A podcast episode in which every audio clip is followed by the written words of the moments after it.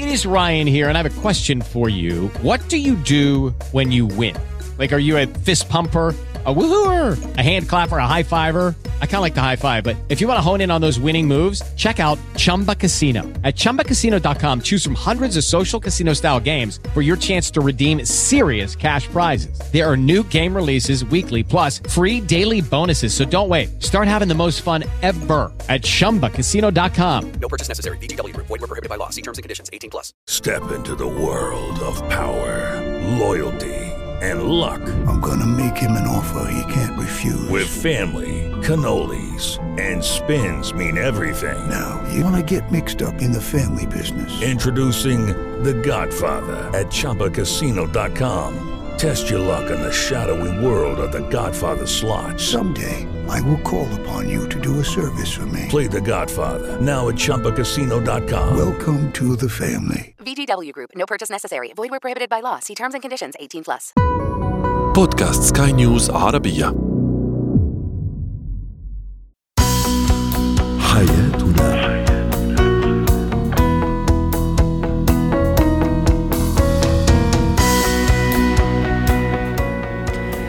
مستمعينا الكرام أهلا بكم معنا إلى حياتنا فضاؤكم اليومي الذي يعنى بشؤون الأسرة وباقي الشؤون الحياتية الأخرى والذي يمكنكم الاستماع إليه عبر منصة سكاي نيوز عربيه dot com slash podcast وباقي منصات سكاي نيوز العربية الأخرى.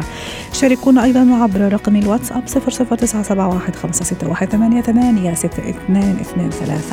معي أنا آمال شابة. اليوم نتحدث عن الشريك الذي يلعب دائما دور الضحية.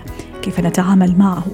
أيضا ما هي علامات تأخر النمو العاطفي عند الطفل؟ وأخيرا اتيكيت حضور حفله عيد الميلاد.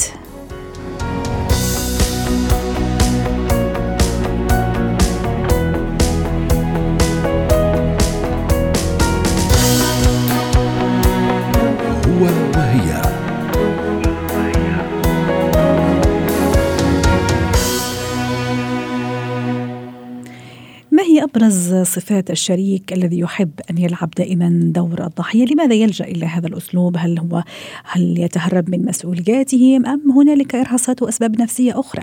نتعرف على هذا الموضوع مع ضيفتنا العزيزة السادة لما الصفدي الخبيرة النفسية والأسرية ضيفتنا من دبي سعد أوقاتك أستاذة لما هذا كان سؤالنا التفاعلي في الحقيقة كيف تتعامل مع الشريك الذي يلعب دائما دور الضحية؟ دعينا نستعرض بعض التعليقات تعليق يقول القناعة كنز لا يفنى وتجاهل الحالات المرضية النفسية والتصنع والتمثيل هو أحسن شيء بالنسبة لهذا النوع من الشركاء سواء زوج أو زوجة.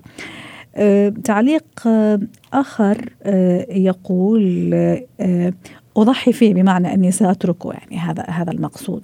وتعليق آخر يقول أيضا أتجاهل الموضوع أو لا أتعامل معه نهائيا.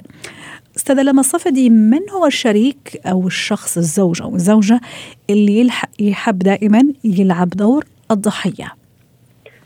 اولا أنا لا أتوافق مع الآراء المذكورة لأنه هي آراء تنم على ردات فعل وليست مبنية على حل المشكلة. الشخص اللي هو يلعب دور الضحية دائما هو شخص حرم منذ طفولته بأنه أحيانا يكون هو يعني عندنا حالتين. نحن دائما بنقول في عندنا حالتين.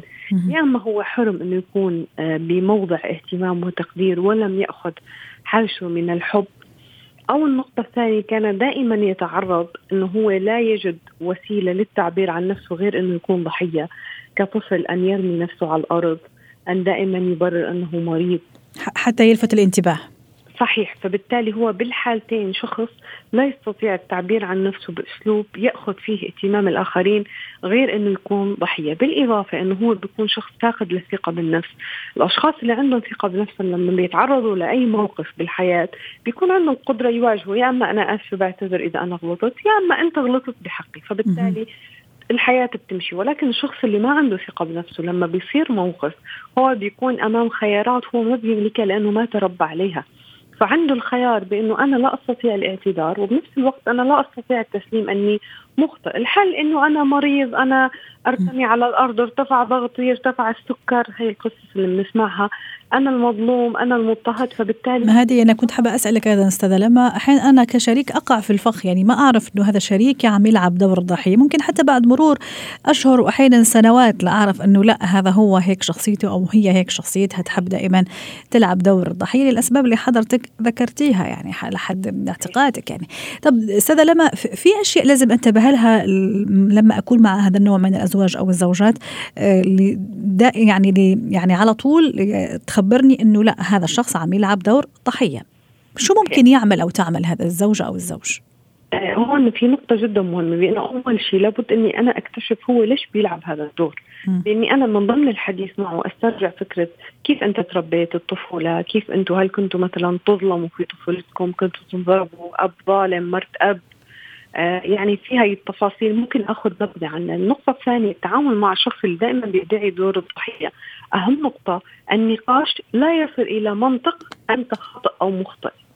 يعني مم. لابد إنه إذا كانت زوجه أو زوج أن تكون ذكية في الحوار وهي كيف بيكون طريقة علاجه بانه أعطيك مثال لو هو مثلا نسي إحدى الأشياء اللي هو ممكن يجيبها على البيت من أغراض تمام فبالتالي هون الحل بإنه هو لحتى يطلع من الموقف اللي هو أخطأ فيه بإنه هو إما يدعي المرض أو إنه سوى حادث على الطريق أو إنه هو مثلا مظلوم هو اللي عنده مشاكل في العمل. بالتالي أنا أصل إلى مرحلة. بهي المشكلة البسيطة الواقعية بإني ما أحس بالذنب على اللي سويته. مرة بعد مرة هو لما بصير عنده إحساس بأنه أنا أستطيع أواجه الخطأ اللي قمت فيه بنلاحظ بتصير تخف. طبعا هون أنا عم بحكي بشكل مختصر وسريع ومقتضب لأن هي موضوع بيتطلب خطة معينة طويلة. نصل إلى مرحلة يتخلص لأن هو ممكن يصير اضطراب. يعني نحن ما عم نحكي عن حالة سلوكية تحدث مرة في العمر أحيانا تحدث. وهون كمان في ملاحظة بأنه أستاذة أحيانا بالخلافات الزوجية لحتى أحد الشريكين يطلع من الخلاف ممكن يدعي إنه مرض ارتفع ضغطه صداع يعني تحدث. أو ليتهرب من مسؤولية معينة مثلا. هي لا نسميها بأنه شخص يدعي أنه مظلوم أحيانا تحدث. لو حدثت على مدار سنوات أكثر من خمس ست مرات هذا طبيعي. ولكن نحن نتحدث عن شخص أسلوب المعتاد اليومي بعمله بعلاقته العاطفية مع أصدقائه بأنه دائما يتخلص من مسؤولياته عن طريق إبراز بأنه هو مظلوم هو مضطهد هو مستغل ما في حدا بيحبني دائما يعلو صوته يبدأ بأنه يصير هجومي يقلب الموضوع آه، يعني يكون الموضوع مثلا عن تقصير معين فيقلب إلى مشاعر بإنه أنا ما حدا بحبني أنا ما حدا بيهتم فيني. فبالتالي هذا الشخص فعلا بيعاني من اضطراب نفسي. وهون في نقطة بين شفتي بالتعليقات؟ كثير منهم قالوا أتجاهل. لا أتعامل معه. لا نحن هون ما عم نتعامل مع شخص خبيث. نحن عم نتعامل مع شخص يعاني من اضطراب نفسي يحتاج إلى علاج. مساعدة. يمكن طريقة حل المشكلات الأسرية بتصير مختلفة شوي. صحيح. وأيضا أكيد أستاذة لما إذا إذا تجاهلنا الموضوع إذا ما تعامل مع الموضوع يعني بشكل جدي وبشكل يعني نحتوي الشخص سواء زوج أو زوج أكيد راح يأثر على الجو العام للأسرة على حتى الأولاد. يعني تصوري إنه يشوفوا أبوه أو أمه دائما هذا النوع من ال... يلعب دائما يعني عفوا دور الضحية أو تلعب دائما دور الضحية فأتصور إنه هذا الذبذبات السلبية راح تنتقل الأسرة وتحديدا للأولاد أليس كذلك؟ صحيح. طبعا أكيد الطفل مقلد للسلوك أكثر ما هو يقلد للكلام الذي يوجه له. وفي نقطة هون حابة أوجهها بأنه أنت كشريكة حياة بدل ما أنا أتجاهل ردات فعله بكل بساطة هي دائما بنطرحها كأول أساليب العلاج حوار خارج المنزل. ليش خارج المنزل؟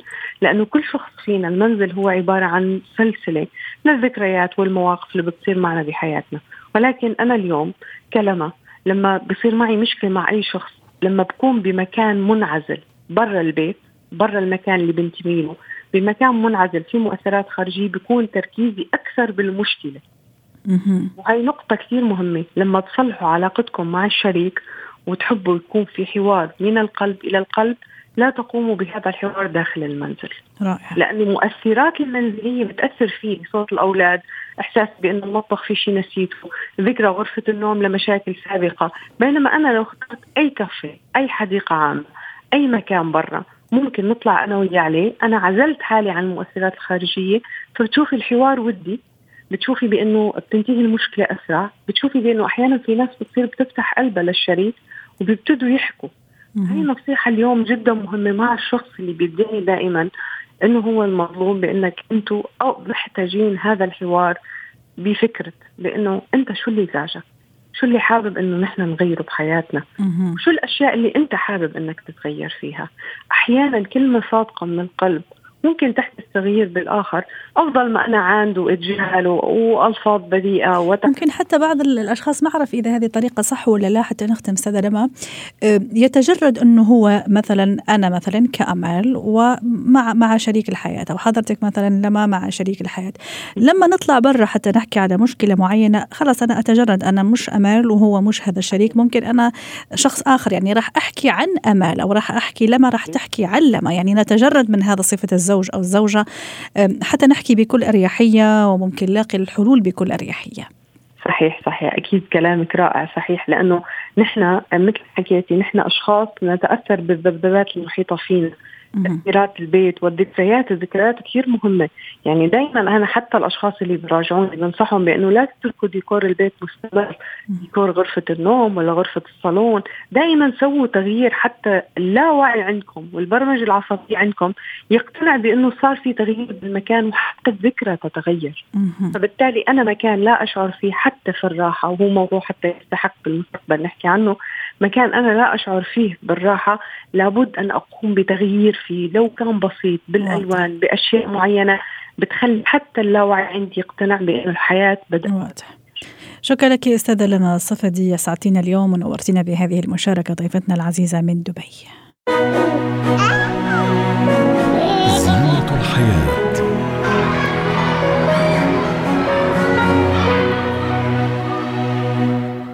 اليوم في زينة الحياة نتحدث عن تأخر النمو العاطفي عند الطفل. للحديث عن هذا الموضوع رحبوا معي بدكتورة هبة شركس الخبيرة التربوية ضيفتنا العزيزة من أبو ظبي. يسعد أوقاتك دكتورة هبة. في البداية كمدخل آه، بسيط حتى نقرب المفهوم أكثر للسادة المستمعين. بشكل بسيط ما هو النمو العاطفي عند الطفل؟ ومتى يبدأ بالتكون إذا بدك؟ هو النمو العاطفي عند الطفل هو تحول الطفل من ان هو يركز على مشاعره بس لأن هو بيركز على مشاعره وبيعي إن الآخرين عندهم مشاعر. آه، النمو العاطفي عند الطفل اللي هو التحول من أنا والآن إلى ان هو ممكن يصبر شوية لغاية لما يلبي آه، احتياجاته. آه، بدل ما يكون بيعتمد في تلبية احتياجاته على الآخرين من حوله بيبدا يعتمد في تلبية احتياجاته على آه، نفسه. يعني يبدأ هو يسعى آه، ويلبي احتياجاته آه، بدل ما يكون مشاعره آنية ووقتية ولحظية ممكن إن هو يتريث مشاعره ممكن إن هو ياخد شكل تاني من أشكال الهدوء يعني بيبعد عن العصبية والحدة والتوتر ويبدأ يبقى عنده تفكر وعقلانية. بدل ما المشاعر بتبقى بتسيطر على الموقف يبدأ يبقى العقل والمشاعر نشأت بينهم علاقة وبقوا بيتحركوا تقريبا في وقت متقارب علشان يعملوا سلوك يكون السلوك ده ناضج وبيشبع الاحتياجات بتاعته. جميل. دي كلها مظاهر من مظاهر النمو العاطفي عند الأطفال آه كمان بدل ما يكون بيعبر عن مشاعره بطريقة فيها عصبية وحدة يبدأ يعبر عن مشاعره بطريقة فيها انسيابية وسلاسة طيب. كلها مظاهر من مظاهر النمو العاطفي عند الأطفال اللي بيبدأ منذ منذ يعني اللحظات الأولى. يعني الطفل مثلا لما بيتولد بيبقى بيعبر عن نفسه بالبكاء بس بيحاول يستخدم تونز مختلفة في البكاء علشان يعبر عن احتياجات مختلفة. صحيح. يعني بيزن كده علشان يبقى عايز ينام. لكن لما بيصرخ بنبقى عارف إن إحنا إن هو جعان. لو صرخ صرخة معينة بنبقى عارفين إن في ألم. صح. هو بيحاول حتى الأسلوب البسيط البدائي اللي هو البكاء بيحاول يستخدمه بطرق مختلفة عشان يعبر عن احتياجات مختلفة. رائع. كيف أعرف أنه أنا ابني أو طفلي عنده تأخر في هذا النمو العاطفي؟ ومتى يبدأ أيضا متى تبدأ هذه العلامات في الظهور؟ آه، طبعا هو التأخر في النمو العاطفي ممكن نلاحظه آه، من السنوات الأولى يعني من بعد سنتين من العمر لأن هو ده اللي بيبدأ يحصل فعلا نمو آه، في المشاعر ويبدأ الطفل يدرك احتياجاته يقدر الطفل يصبر شوية يقدر الطفل يعبر عن نفسه بطرق غير الصراخ يبدأ يتكلم بيبدأ يكتسب اللغة. بيبدأ يرفض بيقول لأ بيقول آه بيوافق بيفهم حتى لو ما قدرش يعبر آه، بشكل قوي بس بيفهم الكلام اللي إحنا بنقوله له وبيبدأ يسمع الكلام ده ويتفاعل تجاه الكلام ده. لما ألاقي طفلي إن هو عنده سنتين مثلا أو سنتين ونص ولسه مش قادر آه، يعبر عن نفسه مش قادر يتخلص من نوبات الغلط الغضب آه، بتاعته فيبقى هو كده في بدأ يبقى في عندنا مشاكل في النمو العاطفي. لما يكبر طفلي شوية مثلا عن سن الأربع سنوات واقول له مثلا وطي صوتك بابا نايم أو ما تدخلش الغرفة دي عشان أختك بتذاكر أو ما تعملش كذا علشان حد تاني ويرفض ويحس إن هو بس اللي مهم. فهو كده عنده نمو عنده تأخر في نمو التعاطف والتفهم الاحتياجات الآخرين حواليه. لما الاقيه مثلا لما يشوف حد آه، آه، وقع من صحابه أو اتعور أو اتخبط أو كده ممكن يضحك عليه. فده برضو شكل من أشكال تأخر ال- النمو العاطفي. فيبقى المفروض إن أنا بتابع ابني وبعلمه أصلا المهارات العاطفية مكتسبة. فأنا هل أنا بدربه على المهارات العاطفية؟ بدربه يعبر عن مشاعره؟ بدربه يتعاطف مع الآخر؟ بدربه يضبط نفسه ويأجل إشباع احتياجاته ولا لأ؟ وبعد كده أبدأ أشوف إذا كان هو بيستجيب معايا ولا بيتأخر لأن بعض الأطفال بيبقى عندهم مشاكل ممكن تأخر عندهم النمو العاطفي. دكتورة هبة ال- العدوانية هل سمة أو هي أيضا علامة من علامات تأخر النمو العاطفي عند الطفل؟ طبعا. طبعا لأن الطفل بيبدأ يستخدم طرق خاطئة في التعبير عن مشاعره عن غضبه فبدل ما مثلا يقول أنا غضبان لأن أنا ما اشتريتش الغرض الفلاني آه، أو أنا غضبان علشان أنتم ما ما خدتونيش المكان الفلاني آه، يبدأ إن هو مثلا يضرب أو يكسر ألعابه أو يتخانق مع حد تاني وهي دي طريقه طريقته في الغضب. يبقى معنى كده هو ما أنا ما علمتهوش مهارات للتعامل مع مع الغضب بتاعه. فالغضب وال- والعصبية والعدوان وال- والاعتداء على الآخرين وعدم آه، ثقة أيضا بالنفس. فرصة للآخرين عذرا؟ وعدم الثقة بالنفس أيضا هذه من السمات آه طبعا وعدم الثقة بالنفس كلها من مظاهر من مظاهر تاخر النمو العاطفي ومن أسباب تأخر النمو العاطفي إن إحنا بنتخيل ان النمو- النمو العاطفي ده بيحصل باسفلي إحنا ملناش يد فيه. صح. آه، يعني بشكل لا لا إرادي. صح. لكن هو المهارات العاطفية مكتسبة التركيبة. رائع. التركيبة العاطفية للإنسان وراثية. يعني إن أنا يبقى عندي طفل هادئ أو طفل آه، شوية عصبي دي ممكن تكون وراثية لكن العادات العاطفية مكتسبة. العادات العاطفية اللي هي إيه. هو إنه يعرف يعبر عن نفسه. أنا أنا راح راح أتوقف عند هذا النقطة لأنه فعلا جدا مهمة وراح نختم بها أيضا على خير لقائنا اليوم دكتورة هبة.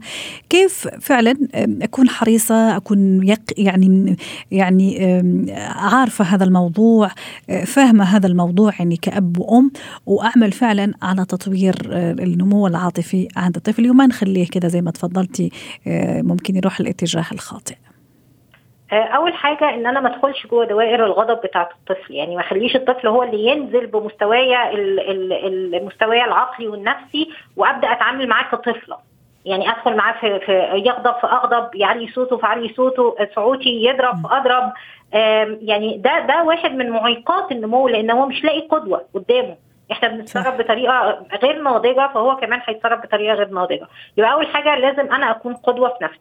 رقم اتنين أنا لازم أبدأ أعلم الطفل المهارات يعني لما يجي يغضب أحتويه وأهديه وأقعد جنبه وأحضنه وأطبطب عليه وبعد كده أقعد أعلمه لما نغضب نعمل إيه وأبدأ أمثل معاه هذه اللحظات إن أنت حسيت بالغضب والتوتر علشان حاجة معينة هتتصرف إزاي؟ ممكن حد يصورنا وإحنا بنتصرف في الموقف ممكن نعرض الموقف ممكن أخلي حد من إخواته الأكبر منه يمثل موقف الغضب ويمثل موقف الهدوء وأسأله أقول له أنه الأفضل ففكرة إن أنا أبذل جهد في إن أنا أعلم ولادي الانضباط والقدرة على ضبط النفس مراعاة شعور الآخرين ال- ال- الصبر على آه، آه، تلبية احتياجاتهم دي كلها اتجاهات من اتجاهات النمو النفسي. فدي حاجة مكتسبة لازم ندرب ولادنا عليها. كمان آه، أتأكد إن ابني بينطق الكلام بيتكلم في الوقت المناسب للكلام. تأخر النطق بيسبب العصبية. لأنه بيحبس قدرتنا على التعبير عن نفسنا. شكرا لك دكتورة هبة شركس ضيفتنا العزيزة من أبو ظبي الخبيرة التربوية اتكات.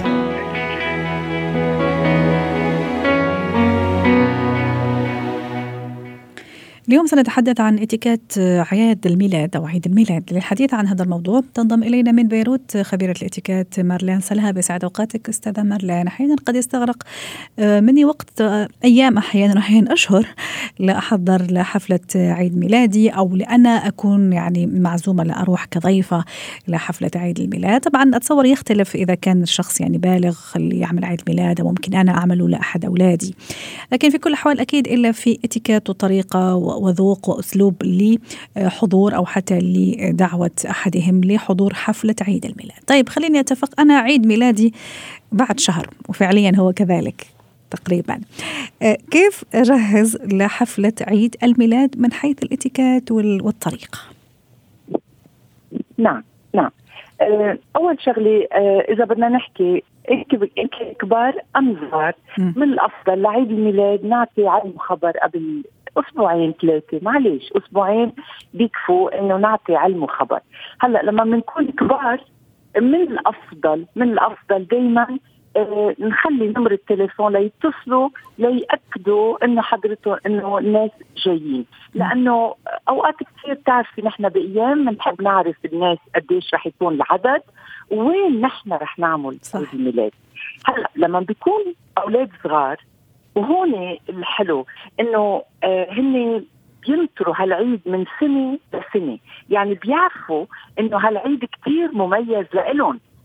هون نحن فينا نستغل هل آه يعني ما راح أقول استغلال بس راح أقول إني أنا هون في أسس إني أعلمه لهالولد قديش مهم كيف يعزم الناس. بمجرد إنه أنا أقعد أنا وياه نحكي شوي شو حابب هو الفهم اللي أنا حابة أعمله يعني أو بتعرفي في أولاد صغار بيبقى عندهم موضوع معين صح. يحكوا عنه. صح تصور. من أنا بحكي صح. أنا وين أكيد تصور. مم. لأنه هن أحلامهم بتبقى كثير كبيرة وهالنهار كثير كثير مهم. وبعدين بما يخص المعازيم نحن بعصر ما إلى دخل بس بالفلوس. نحن بعصر ما بنعرف اليوم بكرة شو مخبي لنا قد في حلو إني أنا أحكي أنا وولدي إنه المعازيم يكونوا الناس اللي هو بحبهم. يعني ما علي إذا هو ولد صغير عمره ثلاث أربع سنين أنا لا أقدر أهتم بأصحابه. ما المفروض يتفوقوا عن أربع خمس أولاد. هلأ هيدي بترجع للأهل ونحن هون ما ندخل فيها. إذا بدي أقول بالمدرسة هلأ نحن مش بوضع وضع الكورونا بس لنقول كنا بالمدرسة مفروض تعرف الأم والأب إنه ما فينا نعزم نص وثلاث أرباع الصف ونترك الباقيين لأنه حرام عم نعقد الأولاد الباقيين. ليش أنا مش معزوم؟ هالأشياء الصغيرة كثير بتأثر. هلأ وين الحلو بالولاد لما بتعلموا الأم إنه نحن سوا رح نشتغل على الموضوع نحن رح ننتبه على شو حابب أنت الألوان اللي تحطها على الطاولة. معلش إذا كان في إشياء بسيطة على الطاولة مش كل الناس قدرتها إنه يمكن تجيب من برا وتجيب جميع الأشكال. صحيح. بس بمجرد إنه في جاتو في مشروب في آه إشياء بحبهم الولد. بتعرفي أوقات صحيح. إشياء بسيطة كثير نحن ما يعني ما بننتبه لها. الولد بحبها يمكن يمكن الفوطة اللي اللي مصور عليها صورة ممكن هو بحب صح من الشخصيات الكرتونية ممكن اللي يحبها أكيد هذه راح تساعده. نعم. سيدة ملا نحن الوقت حتى الوقت ما يداهمنا ونحاول شوي نلامس الموضوع من جوانبه يعني كل جوانبه. لما نجي مثلا لواحد بالغ أو راشد شخص كبير مثلا زي ما قلت لك ممكن أنا آه، عيد ميلادي آه، راح عم جهز لعيد ميلادي أو أنا مدعوة أيضا لعيد الميلاد. كيف الطريقة وكيف الموضوع الهدية؟ هل ممكن مثلا أسأل الشخص كم صار عمرك مثلا؟ هذا هذا يصير ما يصير؟ في ناس مثلا صار صارت تستعرض الهدايا آه، مثلا على وسائل التواصل الاجتماعي. أعطيني كذا يعني فكرة عن الموضوع. نعم. نعم. أول شيء خلينا نبلش إذا نحن كبار ومعزومين على عيد ميلاد. آه، أول شغلة نحن نجاوب إذا رايحين ولا مش رايحين. طيب. من أهم شيء. يعني شغلة آه، قد إيه قرابتي أنا قديش أنا قريبة من الشخص ممكن أنا أفكر بالهدية. بس حتى لو أنا يمكن بالشغل مع زملاء ممكن نتشارك عدة أشخاص. وإذا أنا لوحدي ممكن أشياء بسيطة بس تهم الشخص. بدي أقول شيء كثير ناس بتسال عليه. الهدايا بنفتحها بعيد الميلاد. هون كمان بدي أقول لما بتكون عدة هدايا فينا ما نفتح على عيد ميلادنا الهدايا بس ما فينا ما نشكر الأشخاص.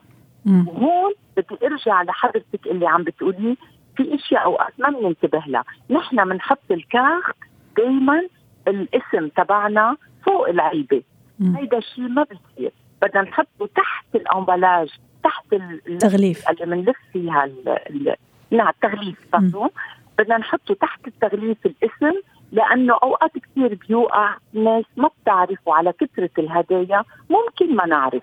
هلأ هون أشياء في دقيقة استاذه مارلين بتأثر نعم نعم.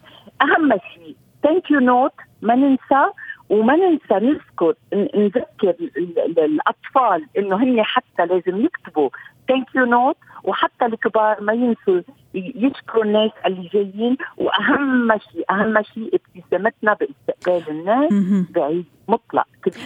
آخر نقطة في عشر ثواني. موضوع استعراض الهدايا خاصة للكبار يعني على وسائل التواصل الاجتماعي إنه وصلني ال brand الفلاني والشيء الفلاني والهدية الفلانية.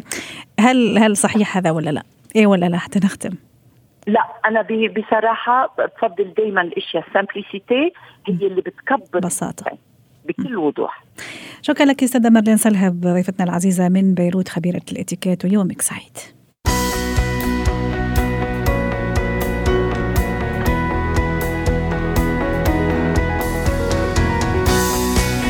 ختام حلقة اليوم من حياتنا. شكرا لكم وإلى اللقاء.